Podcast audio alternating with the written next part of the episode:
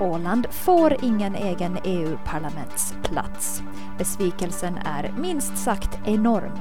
Vad ska vi göra nu? Och Ålands framtidspartiordförande kandidat Pia Eriksson är inte politiskt korrekt enligt sig själv. Vi hjälper henne bli det. Välkomna till Resumé denna fredagen den 19 oktober. I studion Martina Eriksson.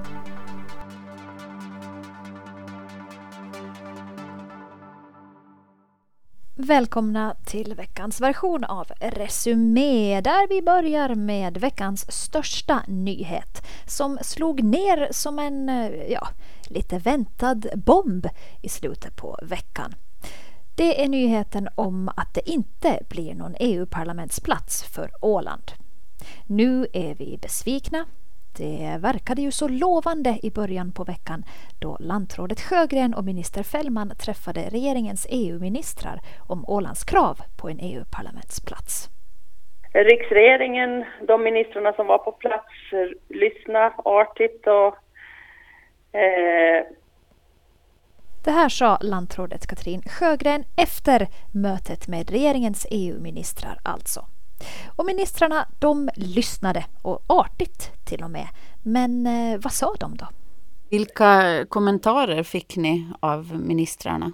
Det var ganska sparsamma kommentarer som det har varit egentligen under hela resans gång. Jepp, sparsamt med kommentarer. Ingen av ministrarna sa någonting förrän under torsdagen. Då sa de på det andra inhemska språket ett sa EU-pajka. Ni får ingen EU-plats. Och lantrådet, hon sa då så här. Det är klart att det är en stor besvikelse men på ett sätt inte oväntat. Ålands riksdagsledamot Mats Lövström är också besviken. Han säger så här. Då är det en jättestor besvikelse. Nu är det game over för den här gången gällande hela den här processen. Inte har det funnits som ett gemensamt ärende på, på listan på det sättet som det kommunicerades utåt igår från, från de blåa. Eh, och, och därför är jag också jättebesviken på det här sättet hur det kommunicerades utåt att, man, att det är de blåas gruppledare som skickar ut ett pressmeddelande om, om den här saken. Känns inte alls bra. Nej, det känns inte bra. Inte alls bra. Vi har blivit svikna och bedragna. Och vad ska vi göra nu? För det första så borde vi ju hämnas. Eller hur Mats? Eh, finns det någon, eller borde Åland gå till, till motaktion på något sätt på grund av de här bakslagen som nu har kommit eh, in på varandra ganska tätt? Hur menar du motaktion? Ja, fin, finns det någon möjlighet för Åland att göra någon sorts protestaktion? Eller är vi, är vi för svaga? Eh, jag tycker inte att Åland är svagt på alls. Eh, men man måste ju naturligtvis, eh, jag menar det, jag vet det, det, här är en enorm besvikelse för väldigt många. Det är en enorm besvikelse för mig personligen som har jobbat jättemycket med den här frågan och det har varit flera, flera bakslag. Men hur tråkigt det än, än, än låter och hur klass det kan vara så kommer det också nya frågor imorgon och i övermorgon och i veckan efter där vi hela tiden måste se till att Ålands inflytande hålls och, och från min sida så gäller det att, att vara, vara, vara konstruktiv, inte ställa mig vid sidan av beslutsfattande och, och, och protestera eh, på barrikaderna. Eh, för att jag har, jag har sagt hur besviken jag är kring det här beslutet. Jag har, har protesterat mot beslutet men att, eh, men, men att gå till någon stor motaktion så skulle bara leda till att man skulle minimera sitt inflytande i kommande frågor där Åland också behöver inflytande. Jag talar nu bara för mig personligen och inte för, för Åland som helhet i, i den här frågan. Att alla måste ju naturligtvis göra sin egen bedömning vad som är bäst att göra. Men så här ser jag, jag på frågan ur min horisont i, i riksdagen där det är viktigt att Ålands riksdagsledamot har, har goda kontakter och förbindelser till alla, alla makthavare. Mm, de goda kontakterna framom allt. Ingen hämndaktion. Ej Kostoa. Nu sväljer vi och går vidare och säger på äkta åländska Äh, det är lugnt. Men för att hantera vår enorma besvikelse behöver vi nog professionell hjälp. Förlaget Smartare liv har gett ut boken Från motvind till medvind. Hur du studsar tillbaka när livet har slagit dig i huvudet med en tegelsten. I boken listas hur man kommer över besvikelser. Här är deras tips.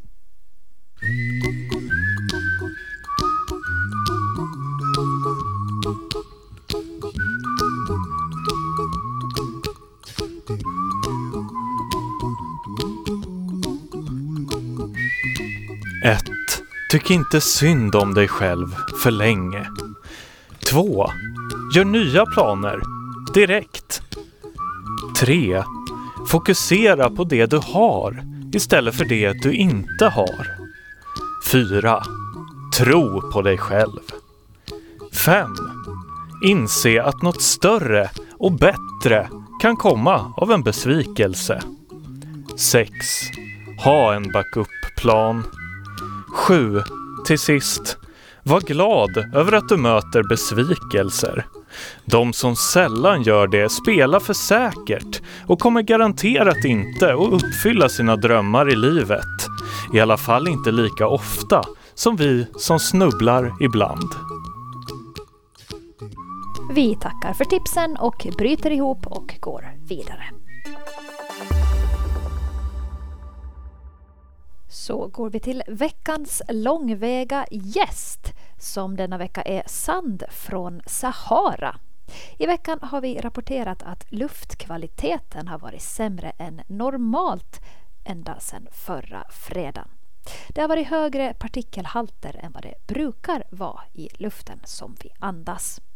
Det här beror på flera orsaker, till exempel väderförhållanden, högt lufttryck och höga temperaturer. Samtidigt har de sydliga vindarna fört med sig luftföroreningar i form av små partiklar från Mellan och Sydeuropa.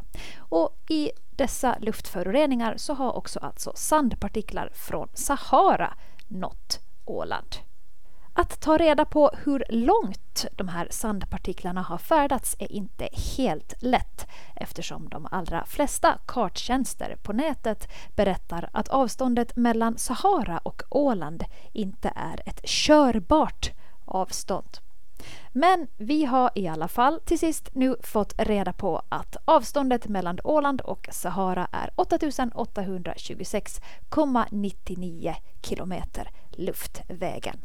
Det är lika långt till Saharaöknen från Åland som till Los Angeles, Ho Chi Minh och Havanna. Så tänk på det när du andas in Saharasanden.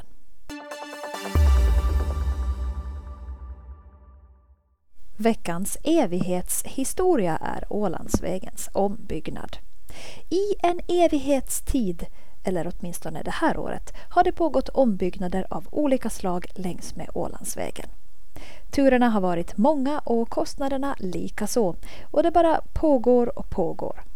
Så här lät det i veckan när Ålands Radio pratade med entreprenören bakom ombyggnaden.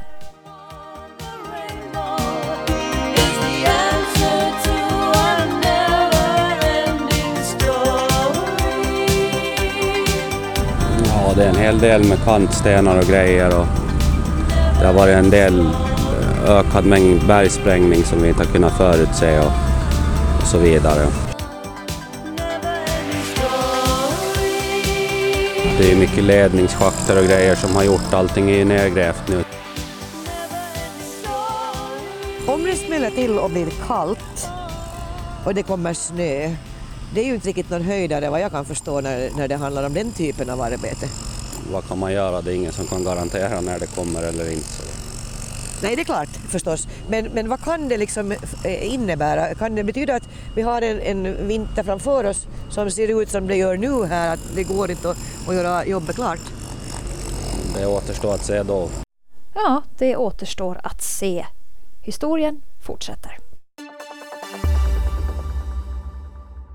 Nu är det dags för veckans Vad menar du med det? Denna vecka levereras Vad menar du med det av Ålands framtidspartiordförandekandidat Pia Eriksson. Hon sa så här på presskonferensen i veckan där hon presenterades som ordförande till partiledarposten. Jag har sagt att, att Axel är ju väldigt eh, diplomatisk och väldigt politiskt korrekt och, och, och, där känner jag att jag har ganska mycket att lära ännu för att eh, jag är inte så politiskt korrekt. Det kan nog hoppa en del grodor ur den här munnen är jag rädd. Uh, va? Inte politiskt korrekt? Vadå inte politiskt korrekt? Och vad är det för grodor som ska hoppa ur din mun? Vad är det du kommer säga egentligen? Bondlurk, läppiga skurk, ynkliga parasit Pottsork, snuskiga snork, din ruttna rot är full av kork. Av skum, spattig och krum, du är så jävla dum. Din usla gam, din slemmiga torsk, förnicklade paskade skunk. Förbanne mig, lägg äggsliviga drägg. Jo, nej, vissa saker är kanske inte så bra att häva ur sig. Vi ska reda ut lite kring begreppet politiskt korrekt och se om vi kan hjälpa Pia Eriksson. Vi talar med Tom Karlsson. Han är forskningsledare i statskunskap och masskommunikation vid Åbo Akademi i Vasa. Han svarar så här när vi frågar vad det egentligen innebär att vara politiskt korrekt. Ja, det är väl ganska nedsättande ord på något sätt. Det är väl någon som inte vågar riktigt avvika från vad ska man säga, dominerande politiska värden eller synsätt. Ja, då blir man lite sett som någon opportunistisk lismare om man är politiskt korrekt. Någon som bara följer med och inte vågar säga sin åsikt. Nedsättande benämning på, på, på någon, någon person. Så det är egentligen kanske lite positivt då att inte vara politiskt korrekt? Ja, ja, ja alltså man kan ju vara, man kan ju också vara, om man vill ha en neutralt ord kunde man prata om man är politiskt saklig. Då är man inte korrekt eller inkorrekt. Man, man kan vara politiskt saklig eller politiskt osaklig. Men det låter inte lika roligt som, som, som PK, politiskt korrekt. Nej, det har ju blivit ett eh, begrepp det där PK. Varifrån ja. kommer det? Ja, det vet jag inte. Jag tror det har funnits ganska länge i, i, i, i samhällsvokabulären. Det har blivit populärt i, framförallt i Sverige under senare decennier där vi tycker att Sverige är det mest politiskt korrekta landet. För där har man pratat mycket om PK-trenden. Men Pia Eriksson säger att, att eh, hon inte är politiskt korrekt. Eh, vad är det mest eh, politiskt inkorrekta man kan göra?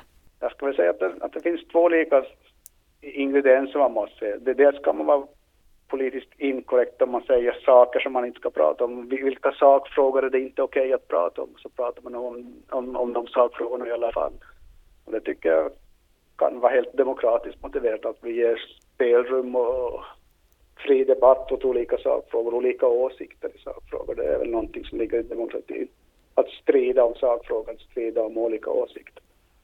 Så på det sättet kan det vara väl okej att vara inkorrekt, att, att våga lyfta fram sakfrågor. Men då finns det väl kanske en annan dimension och det är väl kanske hur man pratar i, dessa sakfrågor. Och då blir det ofta sådana här, om man börjar svänga sig med uttryck om olika grupper beroende på kön och sexuell läggning och etnicitet. Alltså själva sättet att prata om sakfrågorna, att man är inkorrekt i, i språkbruket. Så ja, för att man kan vara inkorrekt när det gäller sakfrågor, att lyfta fram saker som, som inte annars pratas om. Men sen sättet man pratar om de här frågorna, det, det tror jag kan vara besvärligare med korrekthet och inkorrekthet.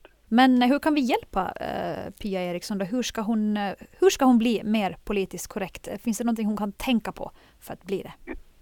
Ja, det beror ju på om det, om det handlar om hennes sakfrågor eller hennes sätt att prata om, om sak.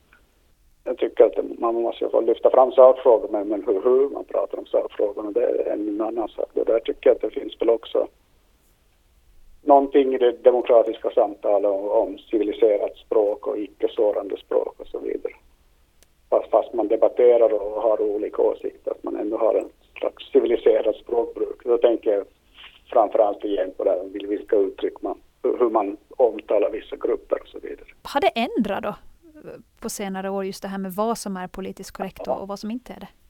Ja, det tycker jag att vi kan prata om en slags brutalisering av, av det offentliga politiska språket. Det, det, det, har vi sett mycket i kölvattnet av populism och, och Trump. Trump trumpifiering av språkbruket nästan.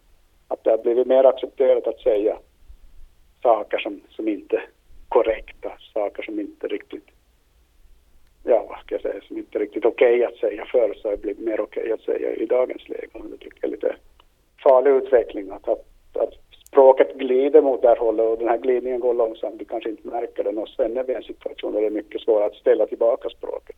Så det är lite flytande också sådär vad som är politiskt korrekt och vad som inte är det och det kan ändra genom tiden. Det är det sen finns det kanske ett medieansvar och ett journalistiskt ansvar om vi vet att journalister mer gärna jagar saftiga uttalanden, att man inte har hakat på de här inkorrekta politikerna, populisternas språkbruk, att man inte nödvändigtvis sätter dem i rubriker och braskar till, till stories på, på basen av dessa smaskiga uttalanden. Helvete! Helvete!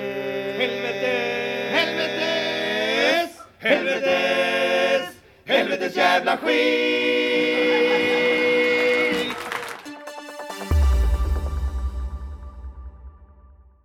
Det var allt från Resumé denna vecka. I studion har ni hört mig, Martina Eriksson. Vill du höra av dig till programmet går det jättebra på resumé alandsradio.ax. Resumé kommer igen nästa vecka.